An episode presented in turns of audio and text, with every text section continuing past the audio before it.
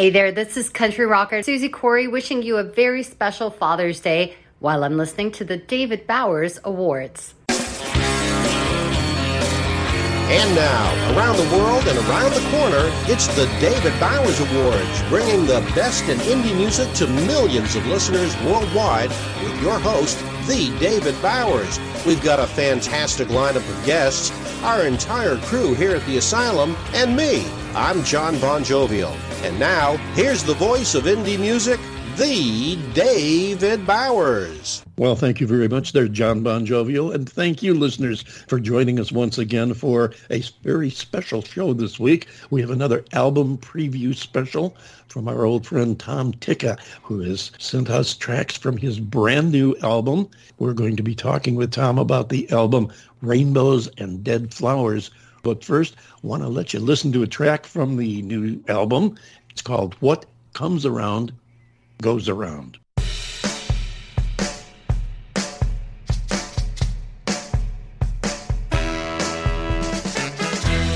You don't know the damage you've done, though I'm not left on the run. This avalanche is launching through my mind. Lives that got separated? Feeling so incarcerated. You're wondering if we should still give it a try. But baby,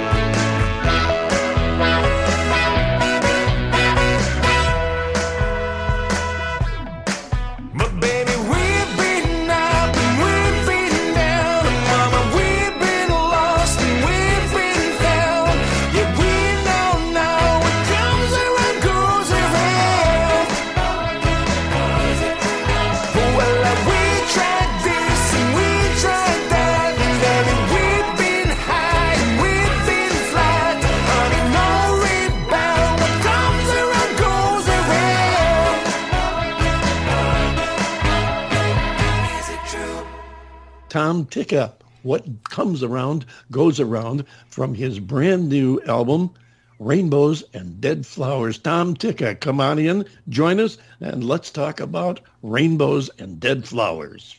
The song or the album? Yes.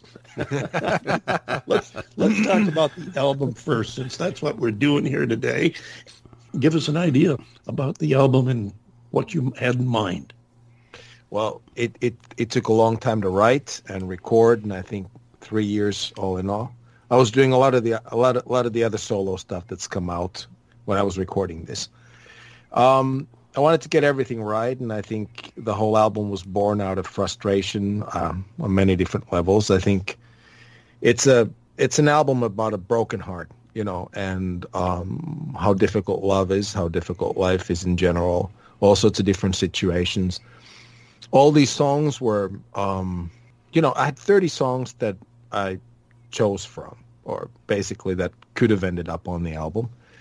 And just narrowing it down to the 12 that I finally felt most comfortable with, or somehow that I felt that the song be, songs belong together. I think that's an important part when you're putting an LP or an album together. There's no LPs anymore, but but an album together is that the songs kind of belong. You know, so I tried to have, for example, these sort of things that I I tried to have acoustic guitars on all of the songs, a little bit of piano here and piano there, so that it sound would sound like a true singer-songwriter album you know, it was a long process, and, and I tried to make each track these this time sort of meaningful in terms of the lyrics, in terms of the sound. I worked on each of them uh, for three months. So, I mean, this was really a songwriter's album as opposed to a thematic album. Yeah, kind of like that. Yeah, and you know, it, it's um, for example, that song's me doing Elton John. You know, so when my dad passed away three or four years ago, three and a half years ago, um, I got all his old LPs, so I'd be listening to them a lot, just you know, because they carried so many memories. And I'd I'd be listening to Elton John one day, and I thought, you know, it's I want to do something like this Motownish pop flavored track, and and that's how a lot of the tracks on this um, album were born. I was writing my book that came out a couple of months ago, and so it was sort of intertwined. It was you know, stuff that I had going on in the back of my mind. And, and you're right. It's kind of, it's a Tom Tikka album for sure.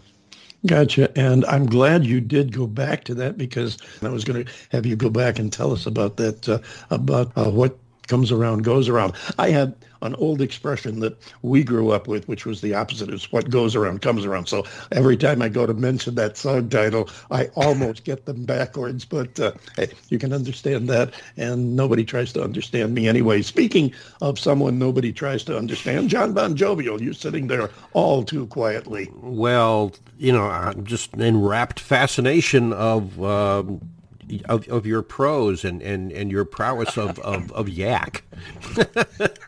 uh, but uh, no, seriously, Tom, welcome back to the show. It really is very nice to be able to sit down and talk to you again. And my question, my main question for you about the album is that it, it sounds like a self-generated collaboration, but did you bring in any outside people to try to influence you in the way that you've put this together? I think I I brought in quite a few people. First off, um, most of the songs I wrote with the lyrics I collaborated um, on with uh, my former bandmate from the Impersonators, uh, Antti Audio, and um, something new is is that's that's my own lyric, but all the other ones, when it came time to uh, polish the lyrics or finish them, I'd usually I'd have one verse and one chorus, and then brought Antti in and we finished them off. And so from that perspective, I think that, you know, there were a lot of people. My, I took all, all the songs that I wrote first um, to Phil Gardner, um, the label owner um, of Minds Behind the Music Records, and, and, and my wife, who's always the uh, executive producer on my stuff, you know, just asked her opinion on the songs. She's like, does this sound good? Is it better than the one you heard yesterday and what will you do with the arrangement? And she's very musical so she'd be able to say things like you know i want to put strings here and you know replay the piano a bit because you know piano should be doing this and that here and there. And so so yeah there were a lot of people that i brought in because it just it took a long while. First off you know how do you narrow down 30 songs to 12 you know got to ask people's opinion because i i love them all. And i think you need the distance. You know, maybe if I had had three more years, I could have done something else in between and then come back to the 30 songs. But you also want to move forward and keep moving sure. forward. And I think, yeah, quite a few people. It's so, you know, it's weird. I've often gone gone to say that uh, a lot of these folks that work with me on these records, Janne Saksa, my producer, somebody I haven't mentioned yet, they're every bit as much Tom Tikka as I am, you know, if that makes sense. Well, I'm glad you didn't wait another three years because we wouldn't have had a show today, and that would be that would be tragic, of course. But you mentioned uh, you mentioned your wife's input. Let me ask you a personal question, if I may. I know you have children. How do your children feel about what you're doing, and how do they factor into your activity? Well, you know, uh, a lot of the there's there's a song on on on the album called Fire and Ice, and that's about my kids playing pirates. We were, uh, you know, at our summer cottage a couple of years ago, and they were playing in their bunk bed, you know, pretending that it's a pirate ship. That story found its way in the lyric. And you know, in terms of what my kids my kids feel about me making music, it's I'm not sure if they like my stuff. You know, some of them do, but it's weird because their their friends at school know who I am, and they you know they listen to my music, and so my kids always say that you know normal dad, and I think that they've listened to I've been they've been exposed to what I'm doing so much, and to music because I'm constantly listening to music anyway, that I mm-hmm. think I have six kids, and I th- three of them are making music now. They're very musical. They're into it just the way I am, and three just really want to stay away from music altogether. They they say they've heard enough to last a lifetime, which is a pity. But I get that, you know, because Yeah, but- sometimes I've been mixing albums with my six-year-old on my lap, and and my wife and I are writing together. So there's piano downstairs. There's music on all the time. So and it's like with everything in life, it can go either way. Right. And each of the kids have their own personalities too. So uh, I would uh, I would be surprised if they all fell in line and felt exactly the same about what you're doing. But it's interesting to understand that uh, when you're talking with a musician, a songwriter, that there's so many, so many outside factors that figure into what he or she is doing. And I was just curious to how your kids figured in. And it, it sounds like they are each in their own way very actively involved in what you're doing. And that's a good thing, I think. Yeah, yeah, definitely, yeah. John, you have uh, a comment. Just a follow-up question more than a comment, uh, and that is, when Tom Tikka is not writing music, when you're not concentrating on your own arrangements, when you're not worrying about contractual obligations with your producers, what do you relax to? What do you listen to when you're not involved with your own thing? I don't know. Um, I love the Beatles, obviously. I mean, if, if you know, but sometimes it's a lot of the times it's obscure stuff, like an Australian band called the Go Betweens. I don't know if you guys know who they are. A British band called the River Detectives. Because you know, by the time I was twenty something, I had listened to all the Queen albums about a thousand times. The Beatles, the Stones. I still love them, but um, artists that a lot of people have no idea who they are and I'm just wondering what I just listened to. Uh, the Go-Betweens, yes, but um, it's this British band called a girl called Eddy, and and it's fantastic. A boy named Sue, a girl called Yeah. I, I, actually, I think I've heard of her. Yeah, it's a fantastic. yeah, that's right. It's a fantastic album that they. I can't remember the name of the album, but I mean, it's it. Yeah, so a lot of the stuff I, I just kind of I try to find things that I haven't heard yet. About I have about four thousand CDs downstairs, and so I still collect CDs. I know people stream music these days, and I think my kids think I'm crazy. Um, to be honest with you, but that's how I listen to my music. I, I have a CD player in the kitchen. CD player up here in my studio, CD player in the library Hard, downstairs. co- hard copies are still nice to have. Yeah, and not all the stuff is in Spotify and it keeps disappearing. Mhm. You know, sometimes they take stuff out to be able to add more stuff in and then Sure. you know, some of the stuff, especially the the, the, the albums that aren't that well known, they they they might be on Spotify for a year, but then they might be gone for good. So I think you know th- those those kinds of things you want to have on your shelf to be able to return to them. Uh, I still have my vinyl collection. I probably have 700 LPs, uh, you know, stashed away in the closet, and I do pull them out from time to time. And uh, thanks to my wife, we probably have, I'm not exaggerating, close to 3,000 CDs. She's a she's a blues junkie. She just can't get enough of the blues. So. Uh, John Lee Hooker and Muddy Waters are very prevalent in, Oh, our, in our house. I was talking with a follower online just the other day about this very subject and the fact that, uh, you know, CDs are becoming passe and less extant. And she said that, uh, you know, they're going to disappear. And I said, yeah, until somebody decides to revive them as they have the, the vinyl discs now, which is a big thing. The vinyl's making a comeback. Well, and I'm I, sure I still think that vinyl's got a better sound than uh, digital anyway. That it's just that warmth of that of analog.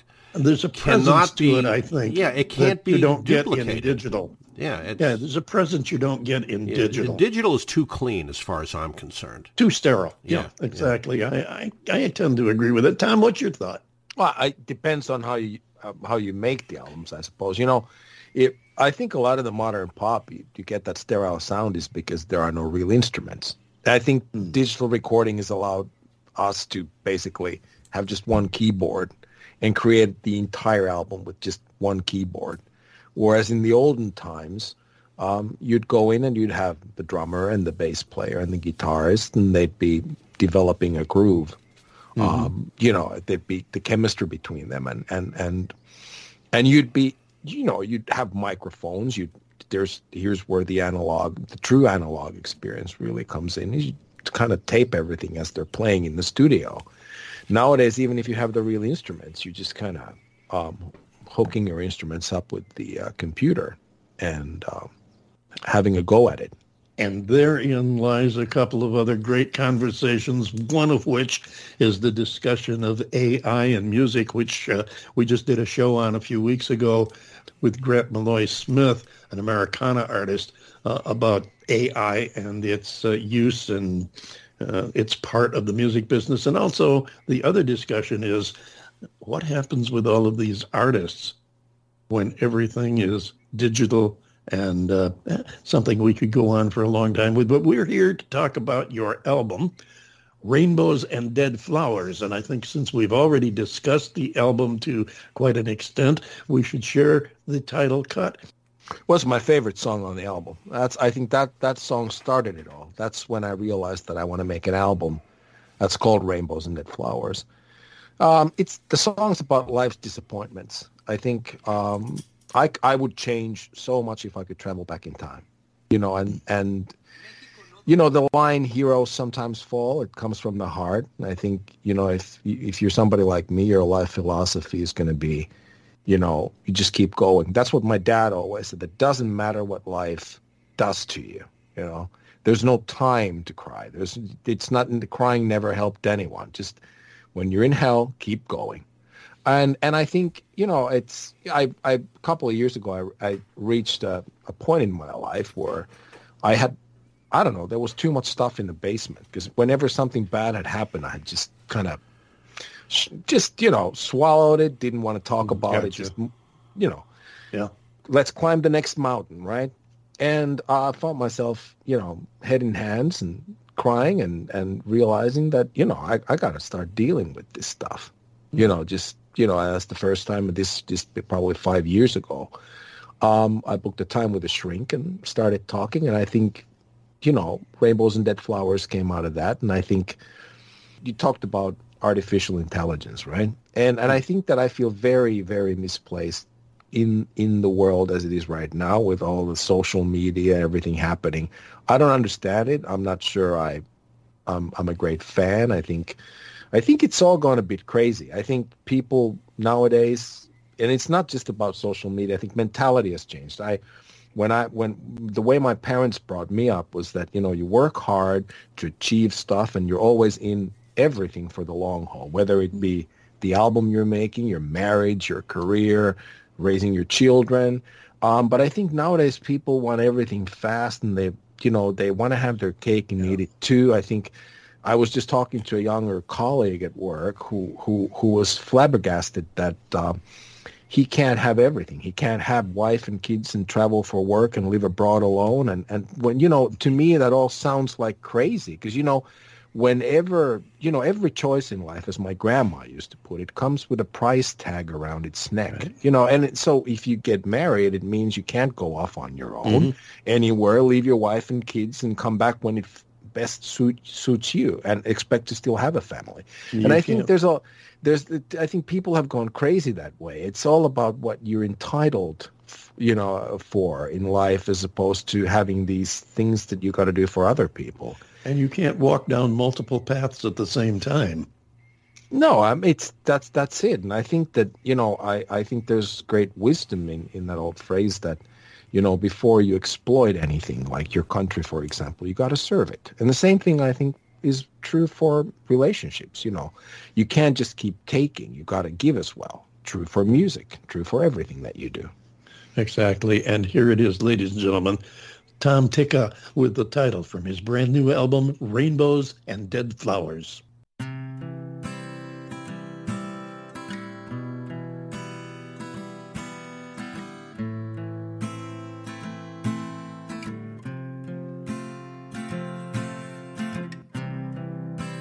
Tan don't mean a thing. My jeans don't fit my skin. No wonder my phone doesn't ring. My hair is out of date. I tweet a day too late. My Marvel moon is on a spin. Uh-huh. Does it out to you? The story based anxiety. Yet I believe rainbows and dead flowers,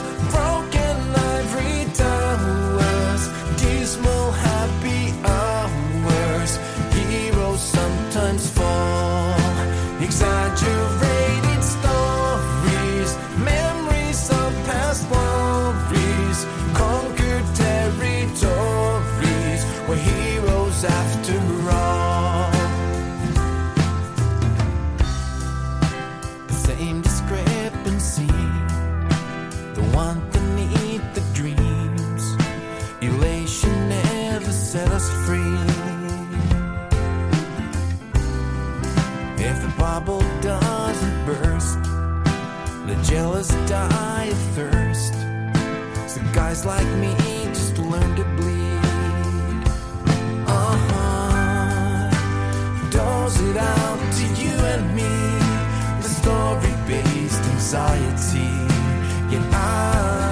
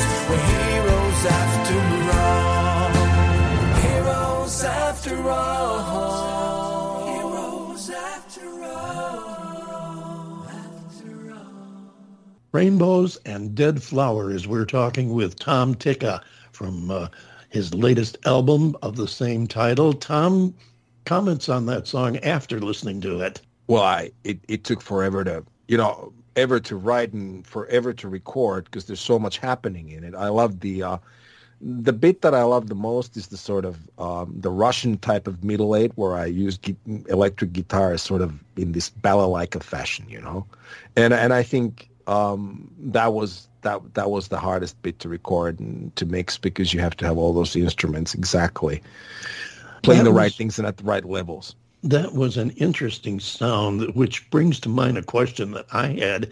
Why did you do that? Well, I was listening to John Lennon a lot, And and I think that he's got those bits in his songs. Happiness is Warm Gun, for example, uh, which is featured on the White album. And and I think there's a song that, you know, it starts off as kind of a latter day Beatles track. It could go anywhere, but all of a sudden it goes into this heavy bit where he sings that, you know, um, he's going back to the bits he left uptown. And I always wanted to achieve that with a song where you really don't know what's going to happen next at all. Because most songs, even if they're surprising, you kind of you kind of know what's going to happen. You have you have a hunch. But in this case, a sort of a countryish flavored song becomes um, I don't know. It goes into maybe alt rock a little bit and experimental stuff and and I, I, I wanted to have that bit there. Just I knew it was going to make the song an album track rather than a single, but it didn't matter because I, I just wanted to go crazy creative with that. Well, it was very, very original, and you're right. It does kind of all of a sudden slap you side of the face and say, hey, guess what? John Bon Jovial, your comments. Album tracks, in many cases, I think are better than the singles. Uh, but, uh, you know, I can think back uh, a couple of different instances. The Grateful Dead and Truckin', which was a huge hit for them. But there's so many other cuts on that record that I, personally think are better. And the same can be said with a lot of the stuff that Tommy James and the Shondells did. You know, their album gosh, cuts yes. are are you know they're, they're creative. The stuff that uh, that that made top forty radio back in the day was stuff that had a formula to it. We know that if you do it this way in this progression with these chord changes, the kids are going to love you, and it worked.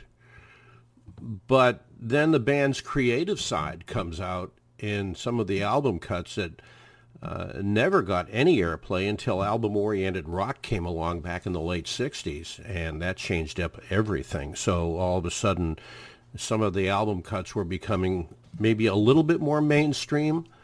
But as far as what you're doing here, Tom, and uh, you know the effort that you're putting into this, I personally want to hear more of the album side, more of the cuts that you know, not the B side, but maybe the C or the D side. That's that's what that's what I want to hear.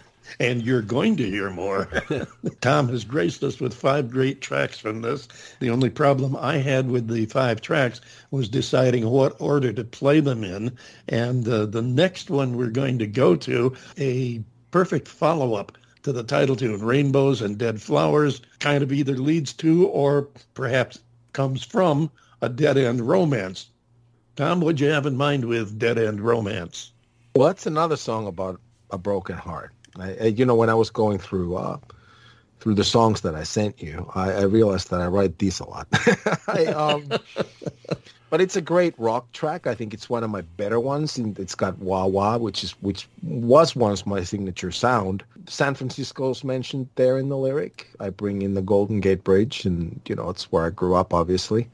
Anyway, this song is uh, really it's it's it's not as much about love as it is about not knowing when to break up because i think you know relationships are tricky they're very tricky my son's moving in with with his girlfriend and they're deeply in love and you know i love watching them together they're having a great time as a dude who's gone through a whole lot i'm always concerned for my kids because I think lots of times what starts out great can turn sour later on. The problem that people have is that you invest so much in these marriages, in these relationships, that even by the time you realize it's not going to be any good staying together, you know, that it's going to be terrible, it's going to be heartbreaking, and you both kind of like busy, even if it's just subconsciously hurting each other, but it's still hurting each other. Sure. There's resentment, but by the time you've put in 10 years or 15 years or even 20 years, the problem is that people don't even want to let go because just like in investment, you want bang for your buck.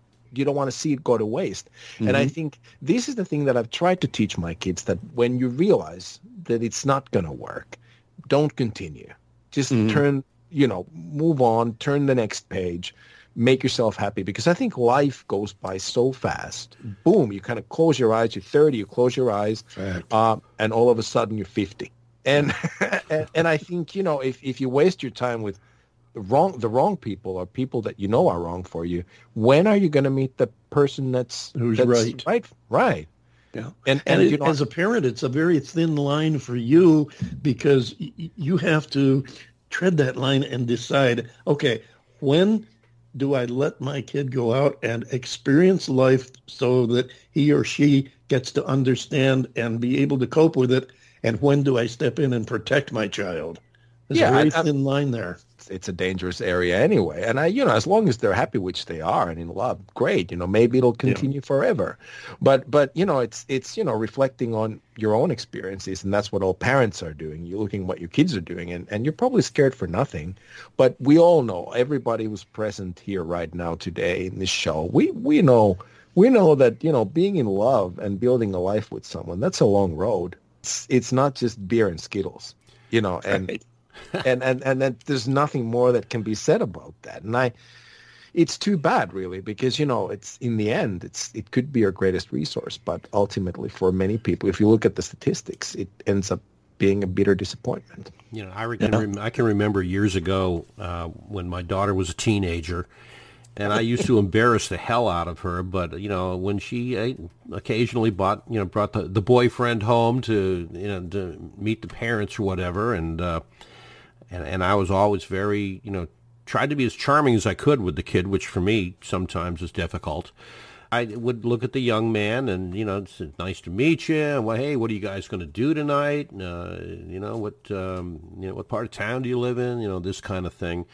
And towards the end of the conversation, I literally a couple of times said to uh, uh, said to a prospective boyfriend, uh, "I have absolutely no problem going to jail." and I was serious about that. And That's the verbal and- shotgun. and and um, nothing happened. And and I don't know if that had a telling effect on the relationship uh, and how it went forward, or if it was just viewed as a comedic threat. Uh, but at the time, it seemed like a perfectly reasonable thing to say to the kid. that being said, I think it's time to move on to this next track, which we have had a, uh, wonderful discussion about. Here's Tom Tikka from his latest album, Rainbows and Dead Flowers. Here is Dead End Romance.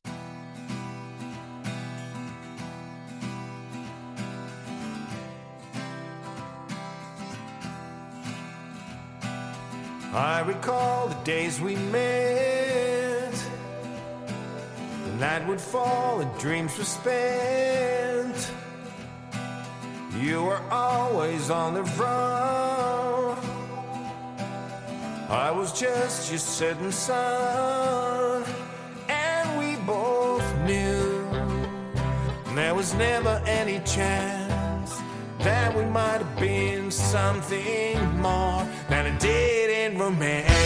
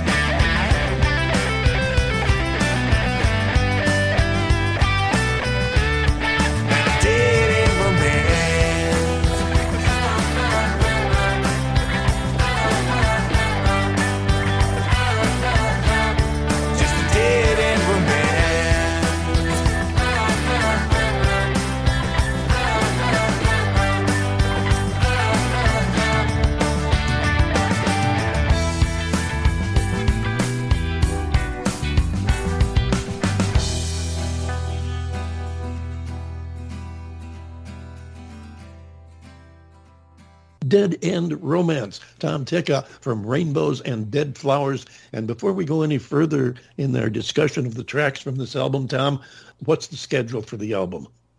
I haven't really figured this out yet with the label, but the album and the second single are most likely going to come out in September. There's a couple of collaborations that are going to come out um, before that. Uh, one is with with a band, British band called Will Jack, and a song called Overnight Sensation, which we worked on very hard, as a matter of fact, and it's going to come out in July. So my release is going to be pushed back a bit because of that. But yeah, in September.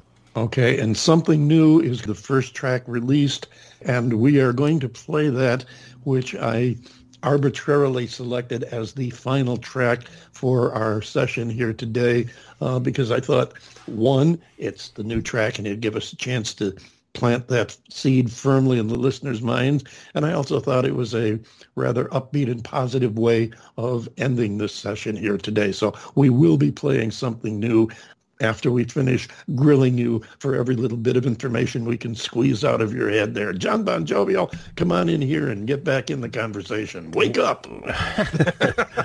as, just as long as you don't say little Susie, I'm okay. okay, a little uh, self-congratulatory uh, at my joke. Well, hey, listen, he salutes uh, Elton John. You can salute the Everly Brothers. What There the heck? go. We all got There our you go. faves. That's right. Tom, now that all, all these horrendous things are behind us, COVID and the threats that are going on in you know the uh, in Eastern Europe and all that seem to be hopefully subsiding a little bit. Do you have plans on touring?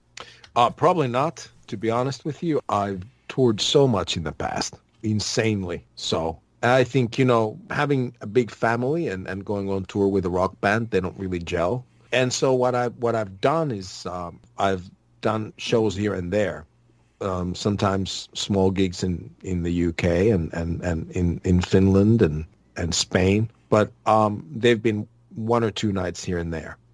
And also nowadays, I think, you know, when, when you don't tour for a very long time, um, but rather record stuff and just you become a studio-based act, then generations change. And so, you know, so far the shows that I've I've done have been kind of sold out, but I'm pretty sure that if I planned an extended tour, I'd be playing in empty auditoriums because that would mean a whole lot more dates than I have fans for, to be honest with you. But hey, you know, it could be that I'm pleasantly surprised. You know, I, I, I certainly was when I did a bit of touring a year ago. Well, I wouldn't be surprised if you did uh, if you did pull some draw, but it does bring to mind a question that's uh, another one of these current events questions that we've been talking about, with the emphasis now, the music being diluted with all the downloading and streaming, et cetera, as opposed to, you know, our day, we went out to the record store and bought records. And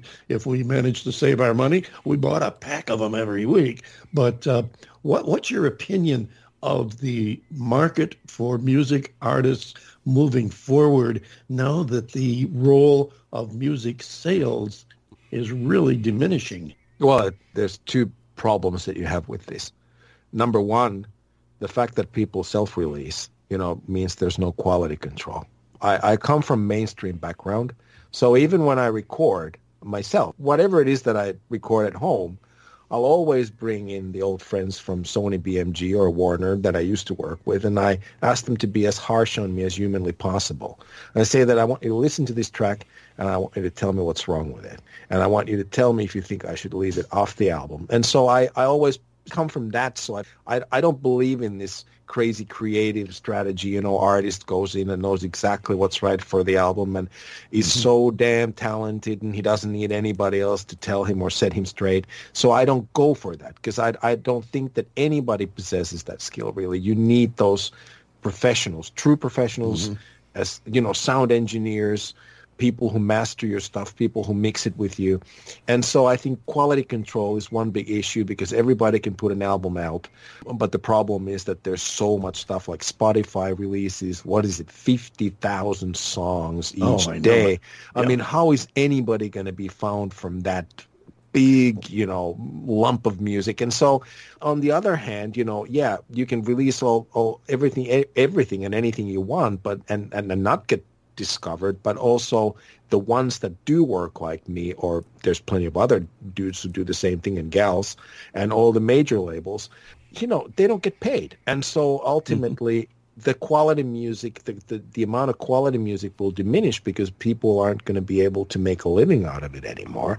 And and that that's that to me is the most tragic thing that's happening. Question that follows that up for me as far as artists are concerned, the artists themselves from an economic standpoint, how are they going to be able to sustain themselves with the music sales being downplayed, doesn't that lend credence to the idea of they're going to have to do more on the road to make a living? Yeah, probably. But I think, but I think you know, in terms of a lot of the bands that are out, you know, out, out there these days, they cut one record and and you know got maybe five people playing in the band. You know and it, once again i think we should establish if we're talking about indie artists or if we're talking about what i consider to be mainstream artists because i think mm-hmm. mainstream artists will get their songs on movies they're going to get played on radio and radios are still playing paying royalties and you can get a living from that. But in terms of indie artists i i don't think they're ever going to make any money out of what they're doing to be honest with you whether they tour or not. It's not it's not going to happen music well, business is not that straightforward. You know yeah, i've been true. in it for 30 years. I'm going to follow up on that real quick. David just asked you a question which i was going to in a, in a derivation ask and, and that of course is music royalties and the income that uh, any musician would make back in the day, whether it was the Rolling Stones or the Dave Clark Five or Taylor Swift when she first started. And that is, of course, royalties are paid primarily from radio station airplay. But radio station listenership is way down now because of all the streaming media that's out there. Whether you're going to put your music on a, uh, a, USB thumb drive and stick it into the stereo in your car, or you're going to download music from Spotify or listen to on you know Sirius XM back in the day, we had to keep logs when it came time for uh, auditing the radio stations by either, you know, ASCAP or BMI, and we had to keep a very strict record of the music that we played to determine how much royalty the station was going to play, and, and so in turn, how much you would get paid. How is the artist supposed to make money when stuff is being downloaded and put on a USB stick and nobody has any track of how this music is being sold. Nobody can keep track of where it's going and how many times that it's being listened to. How can this be a good thing for any musician, whether it's a mainstream or an indie artist? No, it's gone. It, it to answer your question, it's it's it's gone. It's it's that that income does not exist anymore all the mainstream artists would know this because that's why they're still like Paul McCartney's out there playing stadiums, and um, that's why we're all fighting for you know that spot in the new Hugh Grant movie.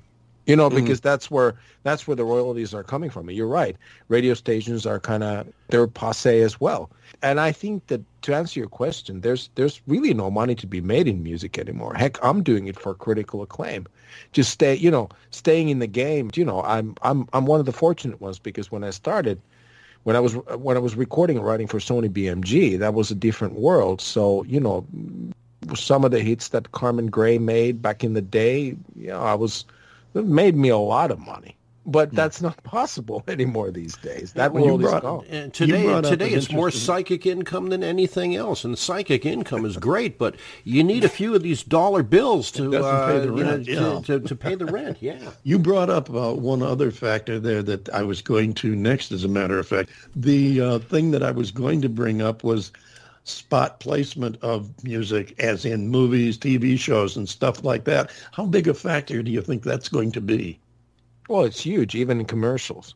I mean, I remember writing a song for a cell phone commercial 15 years ago that an Idols winner was was performing, and you know that was like a year's income for a business dude. It was a huge lump of money. Yeah. Well, I want to move on to our next song because we have already taken care of the dead end romance and the dead part of the music industry, at least as far as profitability is concerned. So probably in another oh, few hundred years, this will all be scratched on some wall in a cave somewhere in hieroglyphics, which leads us to our next song. from the album Rainbows and Dead Flowers. Tom Tikka with Hieroglyphs.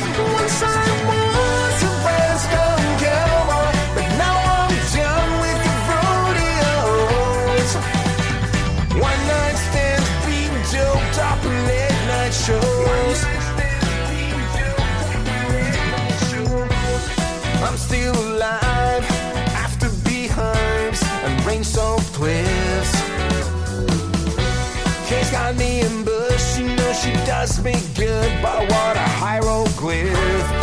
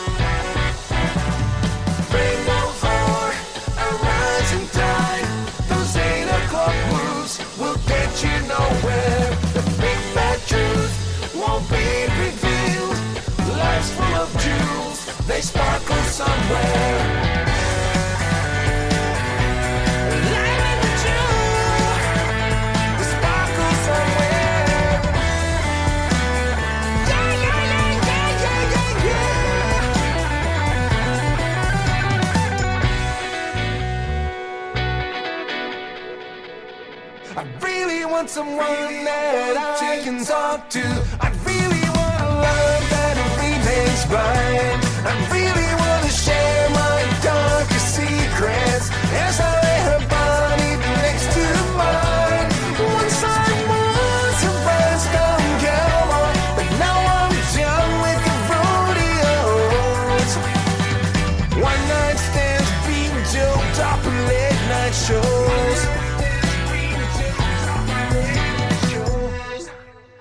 Hieroglyphs.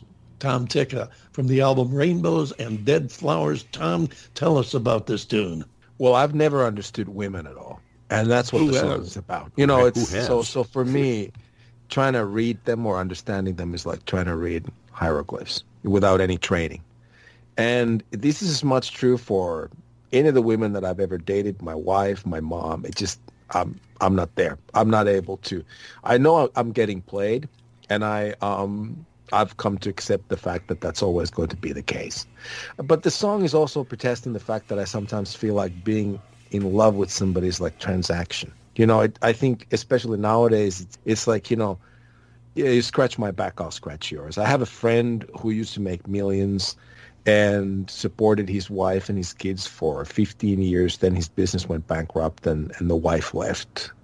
You know, on her way out, she said something to the ex- to the effect that she doesn't want to deal with uh, being poor. You know, and and I think you know that's that's when you hear hear about things like that, you have to wonder what love is about.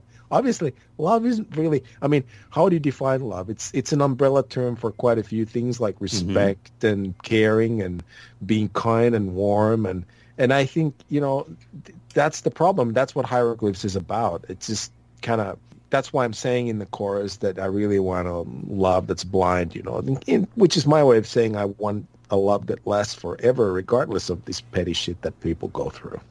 And that's, uh, I think that is a major part of life as a whole. And uh, definitely uh, interpersonal relationships like love. Uh, everything is give and take, and you you kind of have to look at it as okay, I'm getting, as you said, I'm getting played or whatever. Okay, how much am I willing to invest to get the reward? And will I put up, you know, will I put up with the fact that my wife spends too much because I love her? You know, it's it's a balance, a trade-off, and uh, I think uh, that can be related to our life. Everything is a trade-off. Am I willing to work this hard to get that much money or reward? Yeah, that, that's right. That's right. But I mean, I remember the first time I figured that out. Um, I kind of, you know, I, I didn't know how to move forward from that Mm-hmm. realization. I was a young dude then, but I remember thinking like, so these are like, where's the safety in that? And the answer is there isn't any. Now we're going to go to the track that you had mentioned next, Something New, the first release off the album released June 16th of this year. Tell us a little bit more. You touched on it. Tell us about Something New. Well, you know, it's about uh, it's about that very sad moment when you realize that what you're doing with somebody, being in love, being married, you know, just not working. And and I think once you reach that point, it's a very sad point. You've got very become very anxious because you realize that there isn't anything that you can say or do to change any of that. You know, some people get along, some don't. And we talked about the investment before that everybody wants bang for their buck and they've put in 10 years, they don't want to break up. Something new is a positive way of looking at the person you've spent half a, you know, century with and saying that, look, um, it was great. We had our moments, but now it's time for something new because we're just not happy anymore and there's nothing either one of us can do. Ladies and gentlemen, here it is. Tom Tikka with Something New.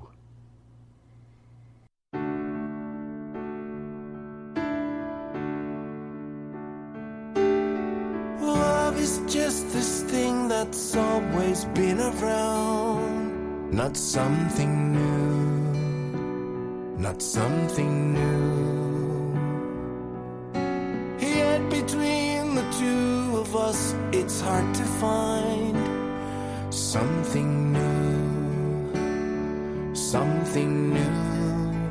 You taught me that some way and somehow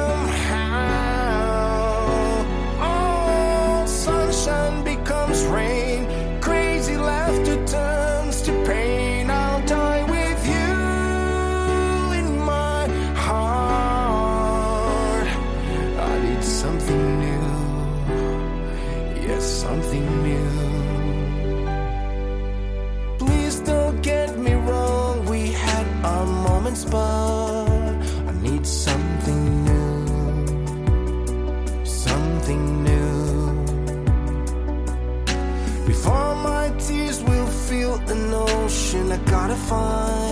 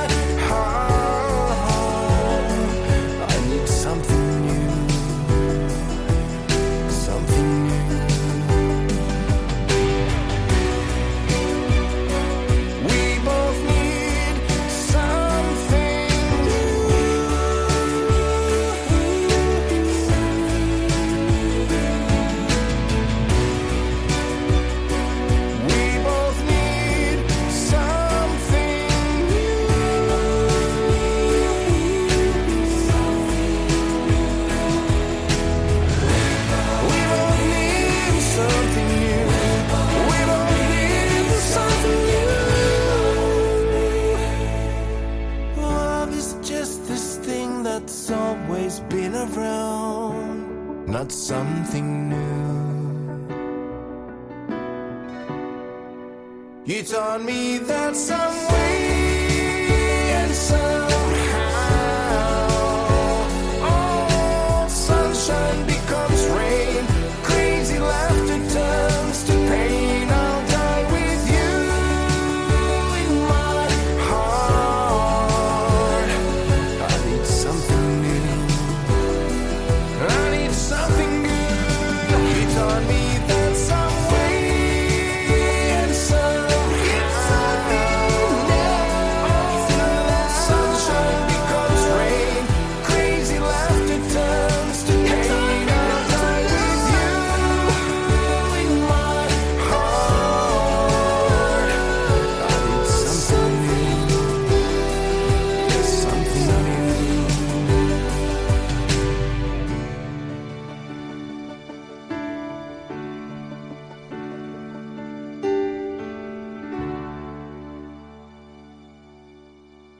something new. Tom Tikka, whom we've had the pleasure of sitting and talking with for the last hour about his brand new album, Rainbows and Dead Flowers. The album we're looking for sometime, hopefully early fall. Tom, tell the folks how they can follow you, get in touch with you, and of course, how they can get your music. I think the best place to go to is www.tomtikka.com.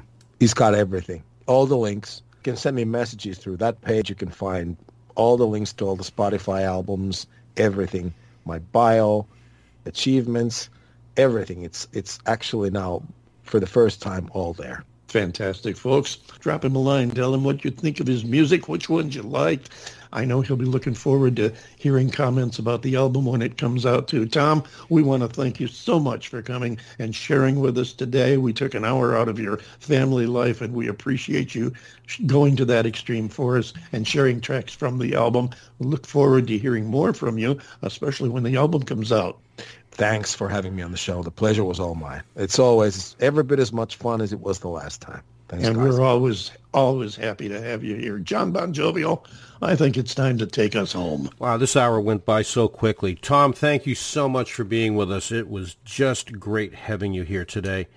Folks, you've done it again. You have spent another perfectly good hour with us here at the David Bowers Awards. The David Bowers Awards is broadcast around the world from our studios in Naples, Florida, and of course from the Valley of the Sun in Tempe, Arizona. And we are available for free on most of the streaming services. Be sure to join us next week for the David Bowers Awards, Saturday on WRFZ FM 106.3 on your FM radio dial and Rochester Free Radio, and that will be at noon Eastern. And if you can't hear WRFZ where you are, then you can always tune them in on rochesterfreeradio.com. And then on Sunday, you can find the David Bowers Awards at 2 p.m. Eastern, 11 a.m. Pacific, and 6 p.m. UTC on blogtalkradio.com. So until next week, for the David Bowers and all the other crew of morons here at the Radio Ranch, I am yours truly, the lovably legendary John Bon Jovial, saying be good to yourselves, love one another, and we'll see you next week right here on the David Bowers Awards.